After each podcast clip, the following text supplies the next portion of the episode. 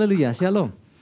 Oke, Bapak Ibu Saudara, tanpa berlama-lama kita uh, langsung uh, sama-sama ya kita uh, tangkap apa yang jadi pesan Tuhan. Buat saya Bapak Ibu dan Saudara, uh, pesannya adalah jangan memandang diri salah. Tangkap rencana Tuhan. Jangan memandang diri salah, tangkap rencana Tuhan. Kalau diperhatikan Bapak Ibu Saudara, ini kayak, kayak beberapa minggu terakhir kan Tuhan lagi menekankan ini terus ya. Kalau kita perhatikan, sebenarnya Tuhan ingin mempercayakan banyak hal besar dalam kehidupan kita, katakan amin. Kalau minggu lalu pesannya tentang prinsip yang diambil dari kisah Yunus. Yunus dipercayakan hal besar loh Bapak Ibu Saudara. Jadi jangan merasa bahwa ah, gua mah kayak babu disuruh-suruh Tuhan, enggak. Aku dipercaya sama Tuhan untuk melakukan hal besar. Cuman Yunus gak tangkap. Yunus pikir itu bakal nyusahin. Maka Yunus menghindar. Yunus pikir itu gak sesuai dengan apa yang menjadi kerinduannya. Maka dia menghindar. Nah, pesan Tuhan minggu ini berbicara tentang prinsip yang ada di dalam kisah Gideon. Sama, Tuhan mau mempercayakan sesuatu yang besar buat Gideon. Tetapi Gideon merasa gak layak. Aku terlalu kecil untuk tugas itu. Kenapa gak Tuhan suruh orang lain aja? Nah, nanti kita akan belajar apa yang dialami oleh Gideon ini sehingga dia menampik, dia merasa nggak layak. Oke, saya mau ajak dulu kita buka Hakim-hakim pasal enam. Ayat dua belas sampai empat belas aja deh. Oke. Ini udah sering banget ya, kayaknya udah hafal ya, nggak usah baca, kita udah hafal. Oke.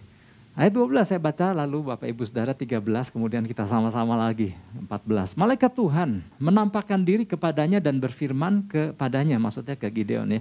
Demikian, Tuhan menyertai engkau, ia pahlawan yang gagah berani. Silakan.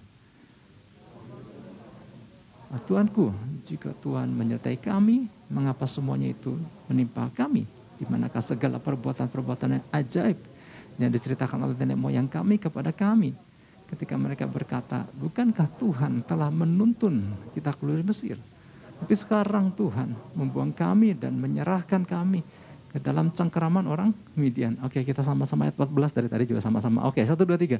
Lalu berpalinglah Tuhan kepadanya dan berfirman, pergilah dengan kekuatanmu ini dan selamatkanlah orang Israel dari cengkeraman orang Midian. Bukankah aku mengutus engkau? Wow. Tanpa bertele-tele Tuhan melalui malaikatnya bilang, pergi dengan kekuatanmu dan selamatkanlah orang Israel dari cengkeraman orang Midian. Ada tugas yang Tuhan percayakan buat Gideon. Ada tugas yang Tuhan percayakan buat kita. Ada hal besar yang Tuhan mau percayakan. Tapi ternyata Bapak Ibu Saudara tanpa disadari, enggak sedikit orang percaya yang bersikap ada di posisi Gideon. Oke, sedikit latar belakang lah ya, kita udah udah hafal tentang kisah Gideon ini. Inilah tentang panggilan Tuhan atas hidup seseorang yang awalnya merasa diri enggak layak. Waktu itu Israel, ini kan zaman hakim-hakim ya, di mana waktu itu grafik bangsa Israel turun naik, turun naik.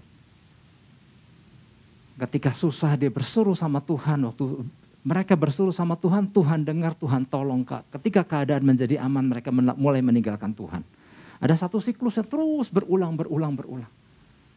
Ketika mereka ada di dalam cengkeraman bangsa lain, mereka minta tolong sama Tuhan dan Tuhan membangkitkan hakim-hakim. Ini sebelum masa raja-raja ya, jadi pemimpin daripada bangsa Israel uh, berupa hakim-hakim. Nah, waktu Tuhan pilih seorang hakim membela bangsa Israel, mengalahkan musuh, keadaan jadi tenang dan damai. Dan mereka lup, mulai lupa sama Tuhan lagi. Terus berulang-ulang, terus berulang-ulang. Nah, Gideon digambarkan sebagai seorang anak petani biasa yang hidup dalam ketakutan. Ya, karena pendudukan Midian itu yang jarah sana jarah sini membuat uh, Gideon dan keluarganya hidup uh, menyendiri, menjauhkan diri dari karena ketakutan ya, dari orang-orang Midian. Nah, ketika Allah memanggilnya untuk membebaskan umat Israel dari bangsa Midian, Gideon merasa ya ampun kok aku gitu, mana bisa. Dia mengecilkan dirinya. Jadi Gideon memiliki konsep dan cara pandang yang salah tentang dirinya. Memang ada alasannya, nanti di bagian dalam ya, di bagian poin di poin kedua di situ akan kita bahas sedikit kenapa ada pribadi yang uh, merasa diri nggak mampu, merasa diri kecil dan nggak layak. Membuat hal ini membuat beberapa latar belakang ya, membuat Gideon telah kehilangan kepercayaan diri. Dan akhirnya dia memiliki gambar diri yang salah. Jadi ketika malaikat menampakkan diri kepadanya dan memanggil sebagai seorang pahlawan, Tuhan tahu kan apa yang dialami Gideon. Maka waktu malaikat Tuhan datang, Tuhan mengutus engkau ya pahlawan yang gagah berani. Yang pertama-tama disentuh adalah jati diri Gideon. Gideon merasa nggak memiliki kemampuan seperti itu, apalagi ya ampun untuk untuk untuk dirinya aja dia merasa nggak mampu, apalagi disuruh menyelamatkan bangsa Israel.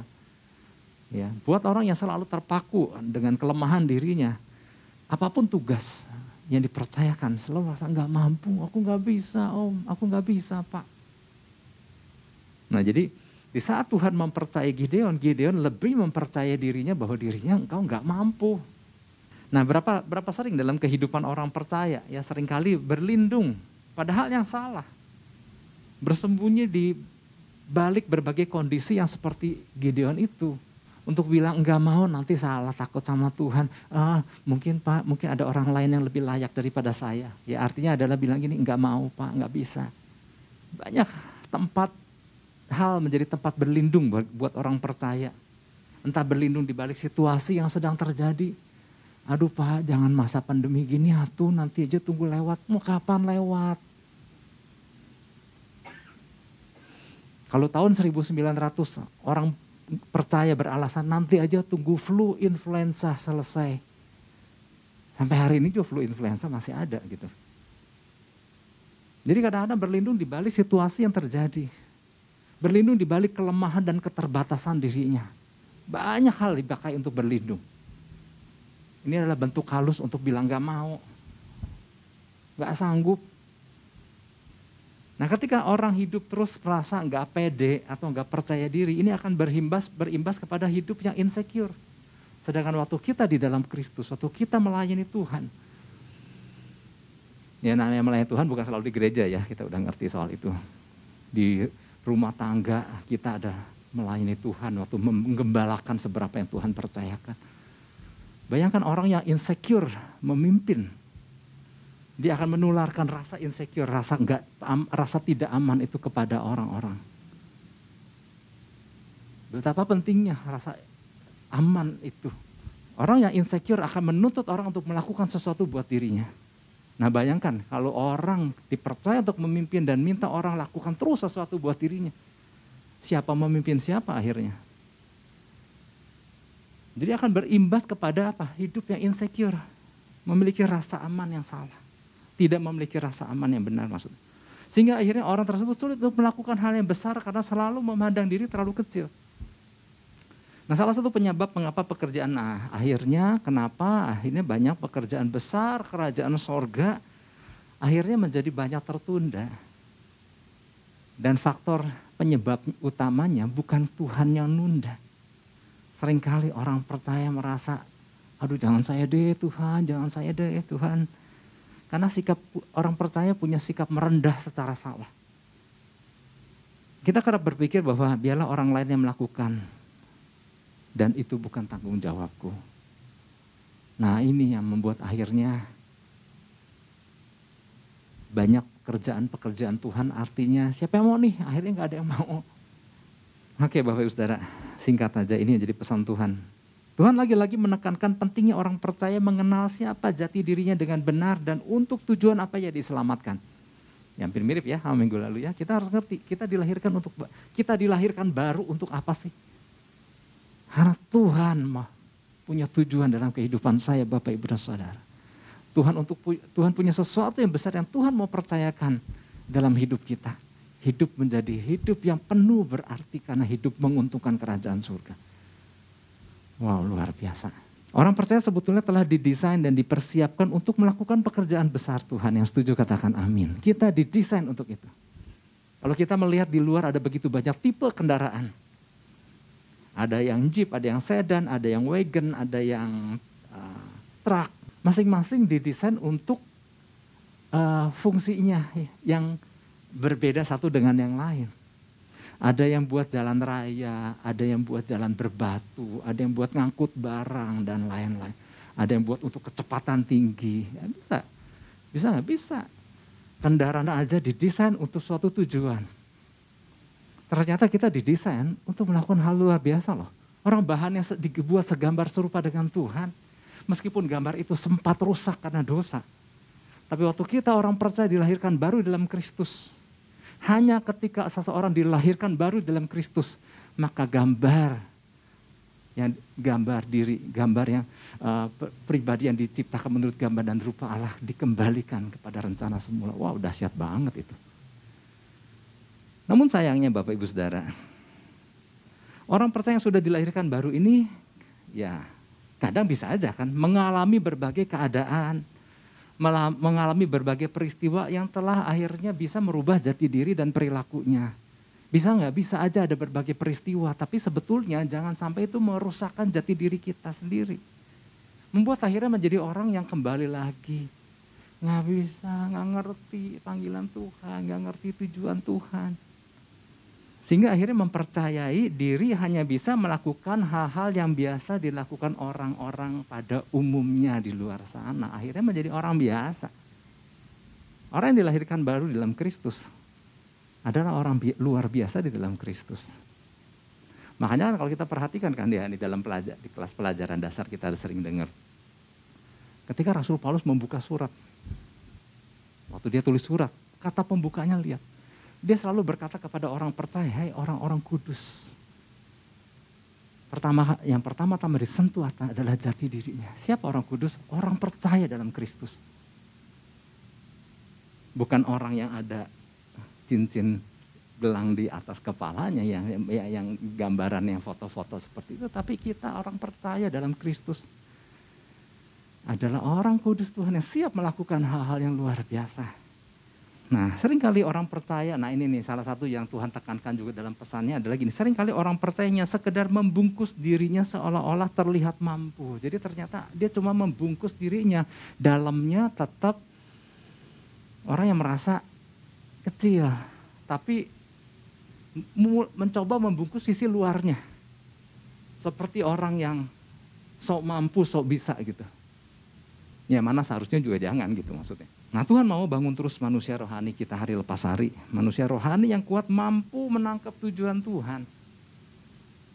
Nah nanti kita akan belajar bagaimana Tuhan mulai perbaiki uh, bagian-bagian lemah daripada Gideon. Tapi kalau kita pelajari Pak Ibu, saya menemukan, nanti para pembicara yang lain juga tarik menemukan. Jadi ini bukan sekedar tentang kisah Gideon, nanti kita panjang lebar tentang kisah Gideon. Enggak, kita menemukan cara Tuhan di dalam memulihkan Gideon. Ada cara-cara yang begitu uh, cantik sebetulnya. Tuhan halus. Nanti kita belajar itu di, di, di, di, di poin sebentar ini. Nah belajar dari prinsip-prinsip Tuhan melalui kisah Gideon. Tuhan mau kita mulai tangkap sesuatu. Ya kan? Tuhan mau kita bangun kepercayaan diri kita karena Tuhan apa? Tuhan memandang. Cara Tuhan pandang kita seringkali beda dengan cara kita pandang kita. Kita pandang diri kita kecil dan lemah, tapi Tuhan waktu Tuhan pandang diri kita, Tuhan pandang kita berharga dan mulia. Tuhan pandang kita luar biasa dan mampu untuk melakukan hal-hal yang besar yang Tuhan percayakan. Jadi ada perbedaan cara pandang tentang kita dari mata pandangan kita sendiri seringkali. Apa cara pandang yang salah? Ya, oke, tanpa berlama-lama beberapa hal yang perlu kita pahami berkaitan dengan pesan Tuhan. Nah, ada beberapa hal ya yang perlu kita pahami. Yang pertama, pentingnya memiliki hidup yang menangkap dengan sungguh-sungguh visi Tuhan dengan benar terlebih dahulu. Nanti step-step ini kita akan lihat. Di bagian pertama ini, pentingnya punya visi. Visi yang mana yang benar, bukan visi bikin-bikinan sendiri. Bukan keinginan, bukan cita-cita. Dulu kita pernah belajar kan, visi adalah apa yang Tuhan ingin kita menjadi seperti apa. Tangkap itu. Tapi cita-cita apa yang kita ingin, kita ingin jadi seperti apa. Ada beda di situ. Nah pentingnya punya hidup yang menangkap sungguh-sungguh visi Tuhan. Hakim-hakim enam ayat empat belas, oh, udah ada di sini. Lalu berpaling Tuhan kepadanya dan berfirman, pergilah dengan kekuatanmu ini dan selamatkanlah orang Israel dari cengkeraman orang Midian. Bukankah aku mengutus engkau? Jadi tanpa berlama-lama di sini dikatakan, tanpa Tuhan mau dengar panjang lebar keluh kesah Gideon tentang ketidakmampuannya itu. Tuhan langsung pertama-tama dia sodorkan, ini loh tujuan. Ini loh visi yang kau harus tangkap. Aku punya rencana buat kamu, yaitu adalah pergi dan dengan kekuatanmu dan selamatkan orang Israel dari cengkeraman Midian. Jadi pertama-tama yang Tuhan sodorkan, Tuhan punya tujuan atas hidup Gideon. Tuhan punya tujuan atas kita. Dan ini harus kita tangkap.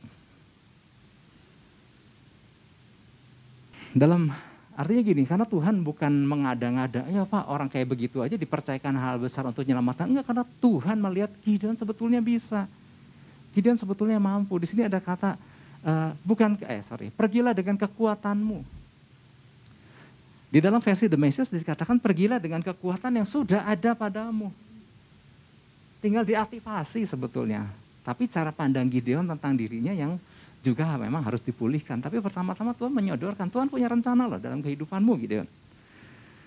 Nah apabila kita perhatikan Bapak Ibu Saudara, setiap kegerakan yang Tuhan mau percayakan kepada umatnya dari zaman ke zaman, selalu ada dua hal yang mendasarinya kalau kita perhatikan. Hal yang pertama adalah visi Tuhan yang harus dicapai.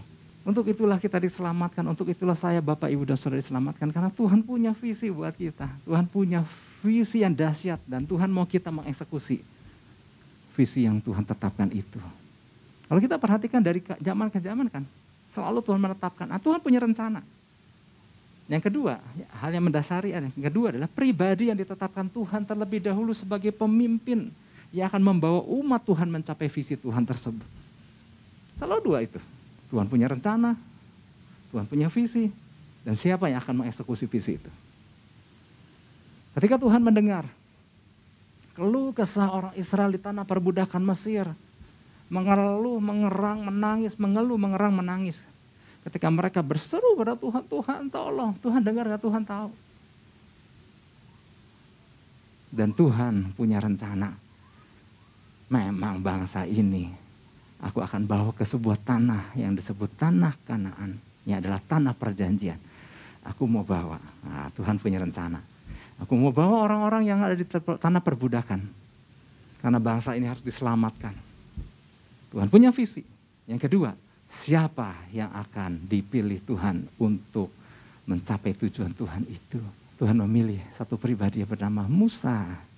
Dan Tuhan mulai persiapkan itu. Nah, cara Tuhan mempersiapkan Musa aja gak sadar kalau dia dipersiapkan. Kita aja seringkali gak sadar bahwa kita sedang dipersiapkan. Itu gak usah kita cerita panjang lebar kan. Ya, empat puluh fase pertama, empat puluh tahun fase pertama, empat puluh tahun fase kedua. Dan pelaksanaan di fase ketiga, empat puluh tahun ketiga. Musa enggak sadar, sedang dipersiapkan. Dan Tuhan tahu akhir tugas Musa sampai tepian sungai Yordan. Karena Tuhan akan mengganti Musa dengan Joshua.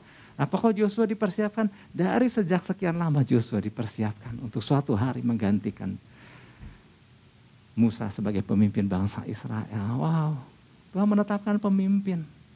Makanya para pemimpin-pemimpin rumah tangga banggalah bahwa para bapak adalah orang-orang yang dipersiapkan untuk memimpin sebuah bangsa umat pilihan Tuhan ke sebuah tujuan Tuhan. Wah, luar biasa. Ya kalau di zaman P B mah yang luar biasa nih adalah Paulus. Waktu baru ketemu sama Tuhan di dalam perjalanan Damsik aja. Itu kan ketemu sinar yang adalah dan dia mendengar suara Tuhan Yesus. Dia terjatuh dari kuda kan.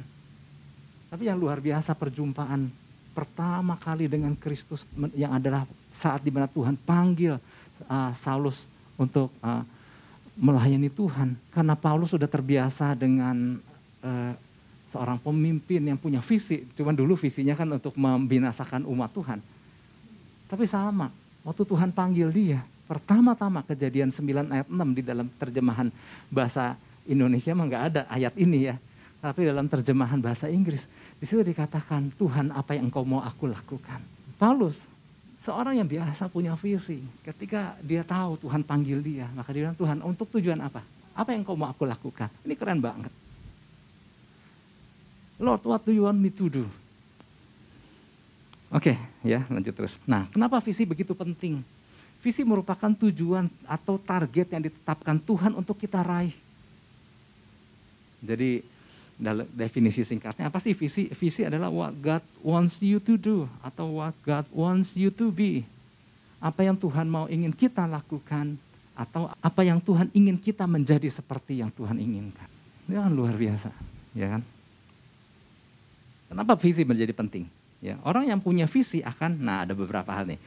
Orang yang memiliki visi akan apa? Tetap kuat. Nggak peduli beratnya tantangan dan begitu menariknya godaan untuk membuat seseorang menyimpang. Karena visilah orang itu akan tetap kuat. Yusuf digoda sama perempuan yang cantik. Nggak mempan, kenapa? Aku punya visi. Dan visiku luar biasa. Aku akan memimpin suatu hari. Di mana saudara-saudaraku akan menyembah kepada aku. Akan memberi hormat kepada aku. Bahkan orang tuaku gitu. Karena bukannya jago-jagoan, tetapi Yusuf tahu ada sesuatu yang Tuhan mau percayakan. Suatu hari kelak di depan sana. Eh tapi keadaan menjadi berbeda. Tapi visi yang membuat dia tetap kuat. Apalagi? Visi membuat seseorang tetap bertahan, gak peduli panjangnya perjalanan. Karena adanya pengharapan. Visi itu membuat kita punya pengharapan. Akan sesuatu yang akan diberikan di ujung perjalanan. Yang bikin empat puluh tahun kan gara-gara kesalahan sepuluh pengintai. Mestinya kan cuma dua tiga minggu nyampe. Tapi jadi empat puluh tahun. Tapi yang nama Joshua dan Kaleb. Dia gak bersungut-sungut gara-gara itu sepuluh pengintai tuh. Kita jadi lama gini jalan empat puluh tahun bayangin. Tapi karena percaya akan janji Tuhan. Percayakan tujuan Tuhan suatu hari akan membawa bangsa Israel masuk tanah perjanjian. Toh dia udah lihat tanah perjanjian seperti apa bagi Yosua dan Kaleb. Ini yang membuat empat puluh tahun, empat puluh tahun deh. Tapi aku tahu ada sesuatu yang dahsyat di ujung sana. Seberapa berat, seberapa panjang perjalanan visi yang membuat kita tetap kuat. Apalagi, visi akan membantu seseorang mempersiapkan dirinya untuk sebuah target yang akan ia capai. Kalau suatu hari Tuhan akan datang menjemput kita sebagai mempelai. Artinya kita dipersiapkan kan menjadi mempelai. Dimana wow gak gampang. Ini yang datang menjemput kita tuh Yesus loh, gak main-main. Dia cari mempelai yang dewasa. Oleh sebab itu visi tentang menjadi mempelai Kristus ini kita harus sudah mempersiapkan diri sedemikian rupa. Karena kedewasaan tidak dicapai dalam semalam. Pelari aja harus tahu nih mau lari berapa meter, seratus meter apa. Maraton empat puluh dua kilometer, persiapannya beda, persiapannya beda. Untuk lari maraton, nah, sedangkan perjalanan kita iring Tuhan bagaikan seorang lari pelari jarak jauh. Di mana siap napas, siap dengan segala keadaan.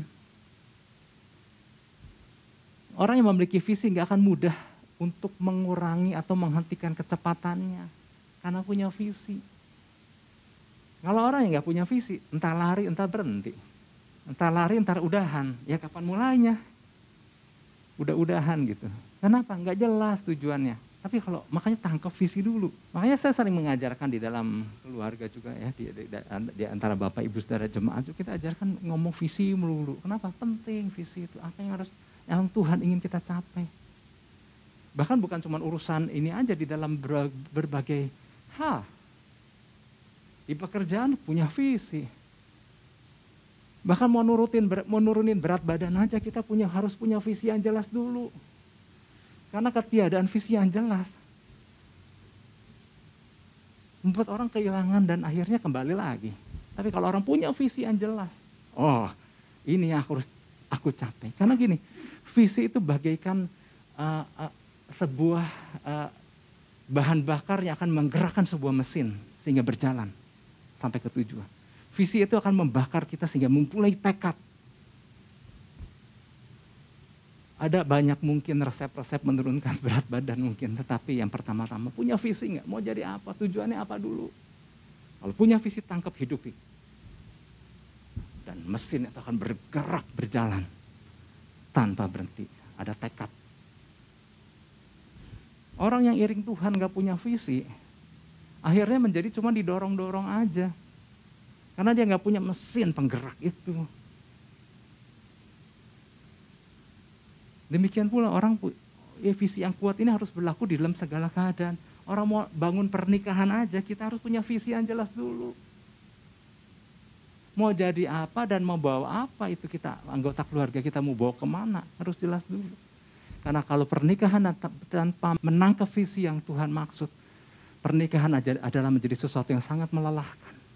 Oleh sebab itu di dalam bimbingan pernikahan saya tekankan, ayo nangkap dulu visinya apa, tangkap dulu visi pernikahan di dalam Kristus itu apa.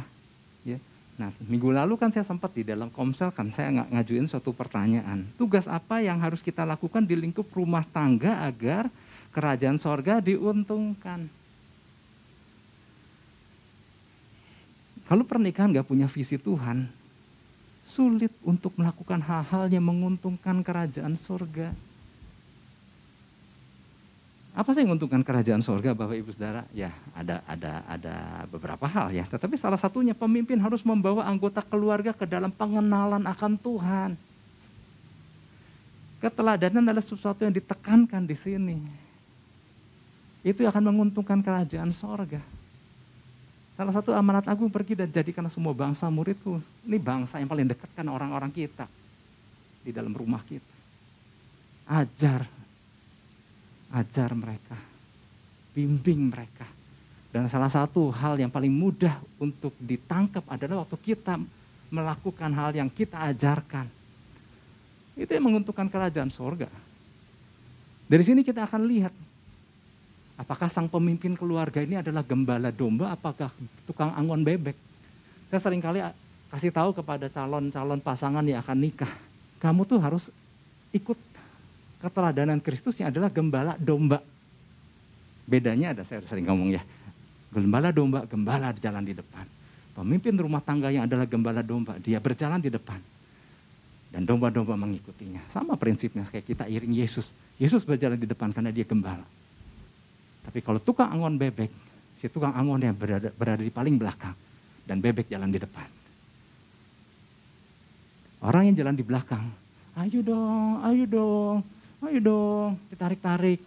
Nah itu adalah pemimpin yang seperti itu adalah pemimpin yang lagi ngeledek anggotanya. Karena menganggap anggota anggotanya adalah bebek.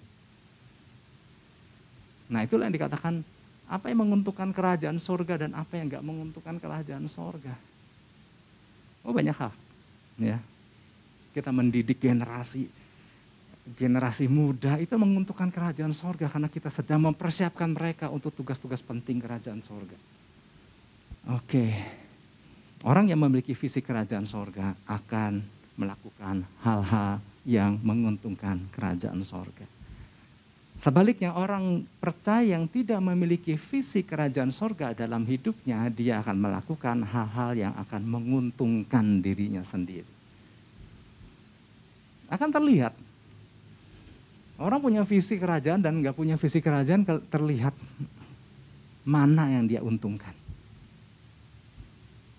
Waktu minggu lalu ada yang nanya ya, Pak, waktu saya ceritakan tentang taburan, penterjemahan Alkitab ke dalam bahasa suku di Papua.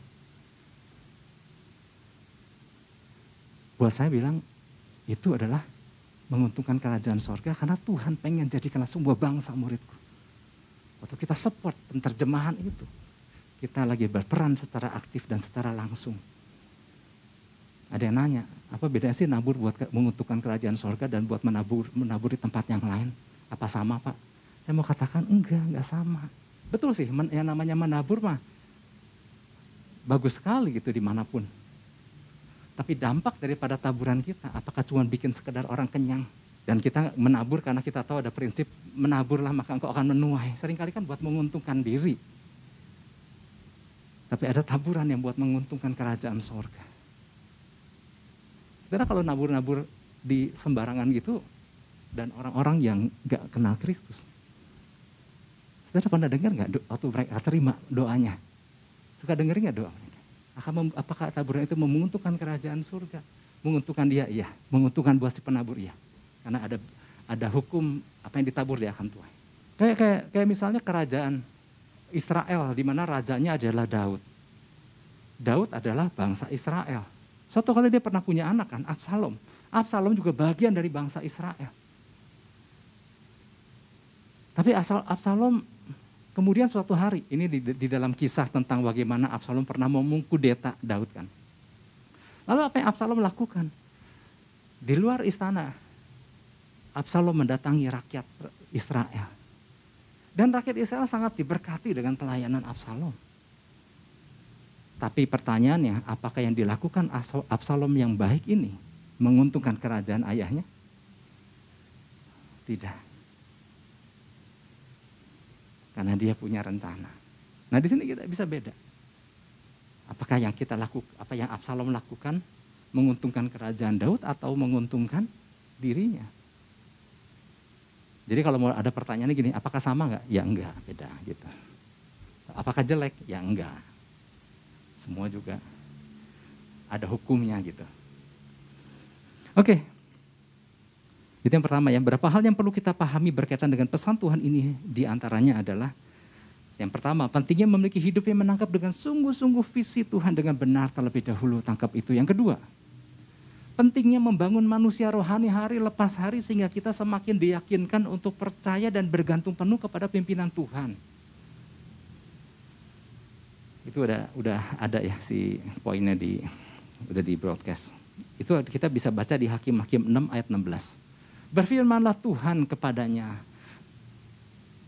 kepada Gideon, tetapi akulah yang menyertai engkau, sebab itu engkau akan memukul kepala orang Midian itu sampai habis. Waduh, ini benar-benar jaminan Tuhan kepada Gideon, aku ialah yang akan menyertai engkau. Nah, perkataan Tuhan ini menyatakan betapa Tuhan serius dengan pilihannya atas Gideon loh. Apakah Tuhan salah pilih Gideon? Enggak, Tuhan gak pernah salah. Apa Tuhan salah pilih kita? Enggak, Tuhan gak pernah salah. Tapi ada satu yang menjamin bahwa Tuhan menyertai engkau, Tuhan menyertai kita, saya Bapak Ibu dan Saudara. Betapa Tuhan serius dengan pilihannya atas Gideon untuk melakukan tugas penyelamatan bangsa Israel dari tangan Midian. Tuhan berjanji untuk menyertai Gideon sampai ia memenangkannya. Nah, bagaimana dengan reaksi Gideon? Yang terus selalu merasa nggak layak begitu kecil. Nah, kita lihat nih ada ciri-cirinya. Tipe Gideon ini ternyata ada namanya. Nanti kita akan bahas ini. Pertama adalah ia selalu menyalahkan siapapun. Nah, dalam hal ini Gideon menyalahkan Tuhan atas apa yang telah terjadi. Ayat tiga belas. Malaikat Tuhan datang dan berkata bahwa Gideon adalah pahlawan. Tapi reaksinya apa? Ah, Tuanku, jika Tuhan menyertai kami, mengapa semuanya ini menimpa kami? Hari ini kita banyak dengar orang bilang seperti ini, kenapa ini mesti terjadi pandemi ini? Yang kedua, jadi yang pertama orang itu biasa akan menyalahkan siapapun termasuk menyalahkan Tuhan. Yang kedua, ia menganggap betapa kecil dan tidak berarti dirinya. Jadi ayat kesekian bisa baca sendiri, ia mengatakan bahwa ia berasal dari suku terkecil. Dan di dalam keluarga pun dia adalah anggota termuda dari dalam kaum keluarganya. Dalam arti kata lain, Gideon mengatakan bahwa ia sama sekali gak memenuhi syarat. Udahlah Tuhan, jangan pakai aku lah, orang lain lebih pantas. Nah, ternyata ini ada namanya. Inilah yang dalam ilmu kejiwaan disebut inferiority complex. Inferiority complex. Merasa inferior. Lawan dari inferior adalah superior. Selalu merasa kecil, selalu merasa rendah, selalu merasa nggak layak, selalu merasa nggak mampu. Nah, apa sih definisi daripada inferiority complex ini? Adalah gini, kondisi psikis seseorang yang timbul karena rasa insecure, rasa tidak aman. Nah, rasa tidak aman itu muncul dari mana? Bisa muncul dari berbagai hal. Bisa berasal dari berbagai kekurangan yang ada di dalam dirinya yang ia rasakan, yang padahal setiap orang juga punya kekurangan, tapi buat orang yang punya inferiority complex, merasa hanya dia yang punya kekurangan dan orang lain tidak. Jadi kondisi seorang yang timbul karena rasa insecure, rasa nggak aman, yang berasal dari berbagai kekurangan yang ia rasakan, yang dirasakan. Lalu apalagi? Rasa tidak aman ini bisa timbul karena telah melewati berbagai kejadian yang pernah dilalui. Ada orang pernah melewati trauma-trauma tertentu. Kemudian atau orang yang dibesarkan dalam sebuah keluarga yang kurang suportif. Ini bisa menyebabkan terjadinya inferiority complex. Ya, kekurangannya seperti saya sebabkan, bisa sebutkan tadi, bisa kekurangan karena faktor fisik, merasa kayak ada kurang, ada ini. Setiap semua orang punya kekurangan kok. Atau faktor kekurangan lain, merasa kecil, merasa nggak punya apa-apa, merasa kalah, merasa bodoh gitu. Tapi juga kita bukannya disuruh menjadi orang yang so tahu, karena ada yang tadi kan, ada orang yang mengalami superiority complex. Bodoh tapi ngaku pintar gitu. Nah itu juga jangan gitu. Karena dua-duanya ada ekstrim kiri, ekstrim kanan. Nah orang-orang yang mengalami inferiority complex ini punya berapa ciri. Nah ternyata ciri-ciri itu ada pada pribadi-pribadi Gideon. Merasa nggak mampu, ya belum apa-apa sudah bilang nggak bisa. Merasa rendah diri. Aku mau beda, aku nggak kayak si A, nggak kayak si B. Mereka mah hebat gitu. Sehingga akhirnya menarik diri dari sosial, dari uh, menarik diri dari uh, secara sosial, menyendiri, nggak mau kumpul di dalam komunitas dan lain-lain, karena merasa selalu ada kurang. Nah, ciri yang selanjutnya adalah sulit untuk mengemban suatu tanggung jawab besar, selalu merasa orang lainlah yang lebih cocok. Kemudian ciri yang selanjutnya banyak sih sebenarnya ciri, cuman saya hanya cuplik aja beberapa. Kemudian salah satu cirinya adalah, eh benar sama kayak Gideon ya, sering menimpakan kesalahan kepada orang lain. Orang gak, gak luput dari kesalahan, orang bisa salah. Tapi waktu dia salah, dia bilang, ya memang aku mah orang bodoh, aku mah orang gak punya, aku mah orang tolol. Siapa yang nyalahin tentang jati dirinya? Pernah kan, saya pernah cerita kan, ada satu anak yang pernah hanya menjatuhkan secangkir gelas di lantai tujuh waktu itu, dan kemudian dia bilang, Pak saya jatuh cuci licin jatuh pecah. Saya bilang, oh ya nggak apa-apa, bagus kamu e, mau datang untuk mengakui gitu. Saya pikir udah, nggak tahu dia langsung lanjutkan, dari dulu mas saya memang orangnya begitu Pak, saya kan makan obat, saya kan saya kan e, e, orang tua saya kan udah nggak ada. Saya bilang, eh, eh, eh sebentar, jadi akhirnya saya ngomong panjang nih, entar dulu. Kalau kamu ngaku kesalahan kamu titik itu udah bagus. Tapi ada embel-embelnya ini. Oh ternyata ngalami inferiority complex. Gak perlu kita nyalahin. Ya salah ya jatuh, ya jatuh, ya pecah, ya pecah. Gitu. Nah ternyata keadaan ini seringkali mirip dengan apa yang sering dialami oleh tidak sedikit orang percaya. Nah kita harus paham ini. Kita lihat aja kan kalau orang-orang... Kita sering ya, entah orang puji kita atau kita puji orang lain. Lihat reaksinya. Wah bagus lu tadi. Enggak, saya mau bodoh. Saya mau jelek gitu ya. Itu salah satu ciri bahwa dia mengalami inferiority complex. Tadi bagus, terima kasih. Kenapa gak bilang terima kasih? Memang ada orang yang memuji menjilat ya, kita juga harus tahu bukan itu. Tapi kalau kalau kita merasa udah memberikan terbaik dan orang bilang tadi bagus, terima kasih. Tadi bagus enggak goblok. Nah oke, okay. Jadi lupa nih mau ngomong apa gara-gara ngomong. Nah hal ini bisa menjadi kronis kalau dibiarkan. Melumpuhkan, menghalangi seseorang untuk menyelesaikan tugas-tugas Tuhan dalam hidupnya. Keadaan inilah yang dialami oleh Gideon. Ya, penyebabnya bisa tadi kan. Faktor dibesarkannya dari mana, faktor Midian yang udah terlalu lama menjajah, merusak, memporak-porandakan Israel, bisa banyak hal. Tapi Tuhan tahu, Tuhan punya rencana atas Gideon.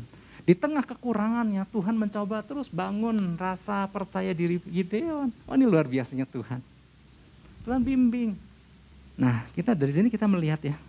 Jadi ciri orang yang punya inferiority complex adalah minta terus menerus ingin diyakinkan. Tapi buat saya, orang yang minta diyakinkan dan dia datang sama Tuhan untuk diyakinkan, buat saya bagus. Daripada diem aja kemudian menghindar, menyendiri. Selama masih ingin diyakinkan. Dan Tuhan gak ada batasnya loh sebetulnya. Jadi ada ada pernah ada satu pembahasan tentang Gideon adalah orang yang selalu minta tanda. Selama orang itu masih mau cari tanda sama Tuhan. Sebetulnya bersyukur. Orang yang udah gak mau apa-apa, itu yang parah. Nah di sini kita lihat ayat tujuh belas deh. Hakim-hakim enam ayat tujuh belas, udah gitu kita selesai. Tapi saya mau menunjukkan bahwa cara Tuhan bimbing Gideon itu keren. Maka jawabnya kepadanya, kepada Tuhan, jika sekiranya aku mendapat kasih karunia di matamu, maka berikanlah kepadaku tanda bahwa engkau sendirilah yang berfirman kepadaku. Oh, Gideon minta diyakinkan bahwa semua itu datang dari Tuhan dan Tuhan yang berbicara, eh ini, ini keren atuh. Maka Tuhan bimbingkan. Maka waktu habis bertemu dengan malaikat Tuhan, ya Alkitab kalau tulis malaikat Tuhan itu pribadi Tuhan. Nah makanya sampai sampai Gideon bilang, malaikat aku mau siapkan persembahan dulu ya, jangan kemana-mana, jangan kemana-mana. Ini inferiority complex. Ingin selalu diyakinkan. Gak apa-apa, kata malaikat oke okay, aku tunggu, silakan persiapan persembahanmu. Dia bakar korban persembahan dan Tuhan sambut, ini membuat wah. Wow. Kemudian apa lagi? Korban tadi apa? Malaikat itu tidak pergi dulu, korban disambut Tuhan. Kemudian Tuhan mulai mempercayakan tugas kecil. Oke, sekarang rubuhkan mesbah Baal daripada keluargamu. Dalam arti kata lain, Tuhan mau pulihkan dulu kan sistem penyembahan yang ada di dalam kehidupan Gideon, keluarga Gideon. Tapi dimulai dipercayakan tugas kecil, runtuhkan dulu. Aduh, takut nih Tuhan, malam boleh nggak? Oke, Tuhan dia malam boleh, kerjakan malam. Kalau engkau ya pedenya malam, malam aja. Dan Gideon hancurkan itu malam hari. Rakyat gempar, wah mesbah Baal ayahnya diruntuhkan. Kiranya ayahnya Gideon bakal marah, ternyata ayahnya berkata, wow inilah penakluk Baal. Kemudian apa lagi? Kemudian oke okay, mulai mulai Tuhan mau suruh tugas lagi. Tuhan Gideon minta tanda lagi. Bisa nggak menggelar bulu domba? Kalau sampai bulunya basah dan tanahnya kering, itu tandanya Tuhan suruh aku. Tuhan bilang, boleh. Dan Tuhan nyatakan itu. Ah Tuhan, sorry sekali lagi ya. Kalau sekarang tanda lagi ya. Kalau domba atasnya kering, bawahnya basah, itu tandanya Tuhan suruh aku. Boleh. Selama orang itu mau cari Tuhan, minta sesuatu tanda sama Tuhan, itu bagus. Daripada menghindar Tuhan. Nah kemudian selanjutnya, masih panjang sih sebetulnya, tapi cara Tuhan membimbing, oke sekarang yakin? Yakin Tuhan. Nah sekarang ditiuplah sangkakala, datang berbagai suku. Nah disinilah cara Tuhan membangkitkan rasa percaya diri Gideon udah. Sekarang rasa ketergantungan Gideon sama Tuhan mulai diperbaiki. Tadinya Gideon begitu yakin, Tuhan aku sudah siap dua puluh dua ribu orang. Tuhan bilang banyak amat. Nah disitu mulai Tuhan kurang-kurangin kan. Dikurangi dua belas ribu, tinggal sepuluh ribu. Tuhan bilang masih banyak. Nah Tuhan lagi ngajarkan ras, mulai rasa ketergantungan Gideon sama Tuhan. Sedikit demi sedikit. Tuhan juga gak minta banyak. Tapi Tuhan dari situ mulai membimbing dia. dua puluh dua, dua puluh dua ribu banyak kurangin. Tinggal sepuluh ribu banyak. Nah caranya gini loh Gideon. Akhirnya dikurangin tinggal, tinggal tiga ratus. Sehingga membuat Gideon, aduh tiga ratus bisa apa. Tapi dia mulai menaruh pengharapannya sama Tuhan. Makanya cara Tuhan bimbing Gideon itu keren. Nah mungkin ada orang-orang percaya yang merasa nggak pede, merasa nggak yakin. Mari kita bersyukur bahwa di tempat ini, tiap hari kita bisa diyakinkan waktu kita dengar pesan Tuhan. Katakan amin. Kita bisa diyakinkan ayat demi ayat, pesan demi pesan, penjelasan demi penjelasan. Dan Tuhan selalu sediakan itu. Karena Tuhan sedang membangkitkan para pemimpin-pemimpin yang luar biasa. Hanya pertanyaannya adalah gini, kita mau atau enggak? Atau siapkah kita menjadi pemimpin yang mungkin kita pernah mengalami masa inferiority kompleks seperti Gideon. Tapi Tuhan menyediakan seluruh sarananya. Untuk kita datang pribadi Tuhan, kali ini aku mau dengar suara. Tuhan gak pelit. Katakan Tuhan gak pelit. Tuhan gak pelit. Nah, sebab itu saya mau tutup dengan ini Bapak Ibu Saudara. Yakinlah bahwa pemilihan Tuhan atas kita gak pernah salah. Yang salah adalah respon kita terhadap pilihan Tuhan. Respon kita terhadap tugas yang Tuhan mau percayakan. Tapi yakinlah Bapak Ibu Saudara, mungkin buat kita berat. Saya juga bukan sosokan segala kayak bisa. Enggak, Tuhan tolong. Dan Tuhan pasti tolong. Yang ngerti katakan amin dan beri tepuk tangan buat Tuhan Yesus. Haleluya, kita mau berdoa.